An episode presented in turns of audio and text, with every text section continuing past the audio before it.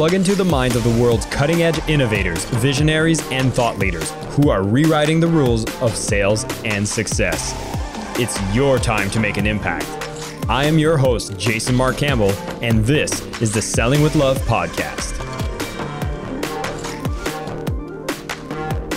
Jason Mark Campbell here, and what I wanted to share today is something quite practical to keep in mind if you're going to be putting together an entire ecosystem online to be able to gain attention and awareness for who you are and what you do, as well as build trust in the process.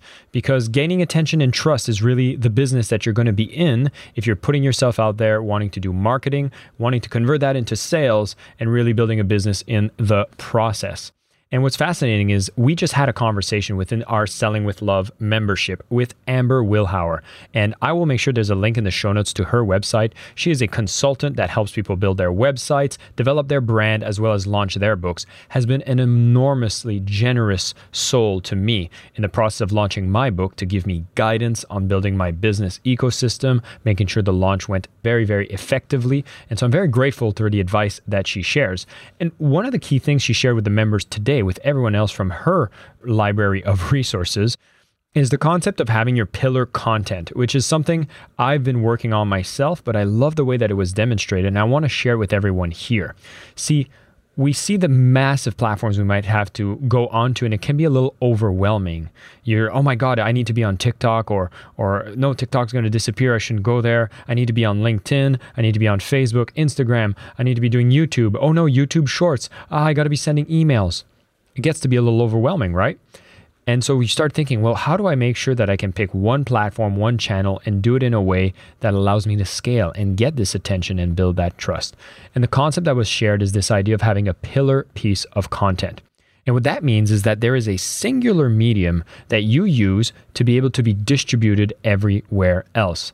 I've heard a lot of people share this concept, but she iterated it in a way that really struck home because I realized that I am only using a portion of the potential of this pillar content, and there's so much more that can be done in the process. Now, there's different ways you could choose a pillar content.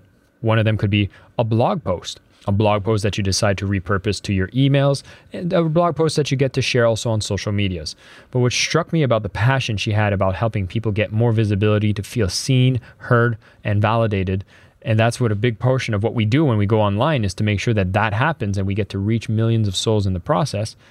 Is how, for some who have this resistance of doing video, is just the realization of how much more powerful it is when you get to show up on video.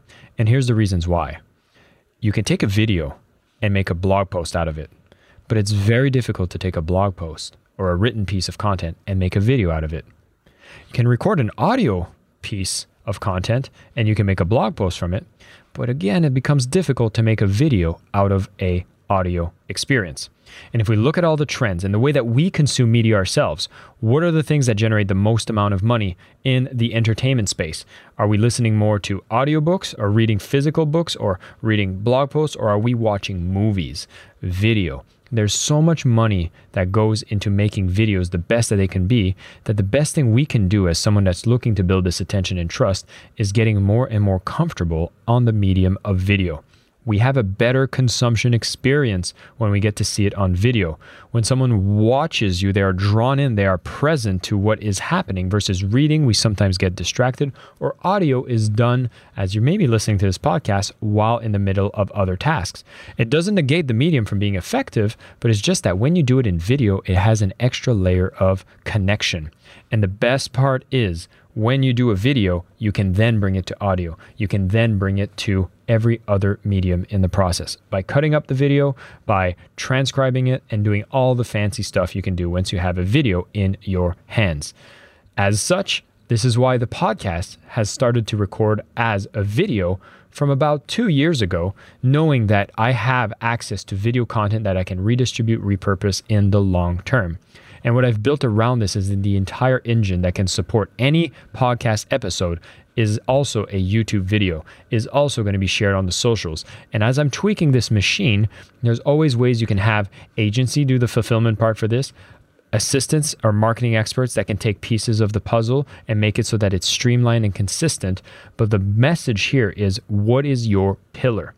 In my case, having the podcast release an interview every week and a single piece of content every week, like clockwork, for over three years is my pillar content. And I get to distribute this on more and more platforms as I build my reach and the systems that allow me to scale in the process. So if you're looking to be in the business of building trust, getting more attention, and you do not have this pillar content, I would highly consider you to choose what that pillar can look like, whether it's posting something on YouTube or on one of your favorite socials in a consistent manner. And if you can do it from a video format, it allows you to have so many more platforms that you'll be able to distribute it to and scale effectively.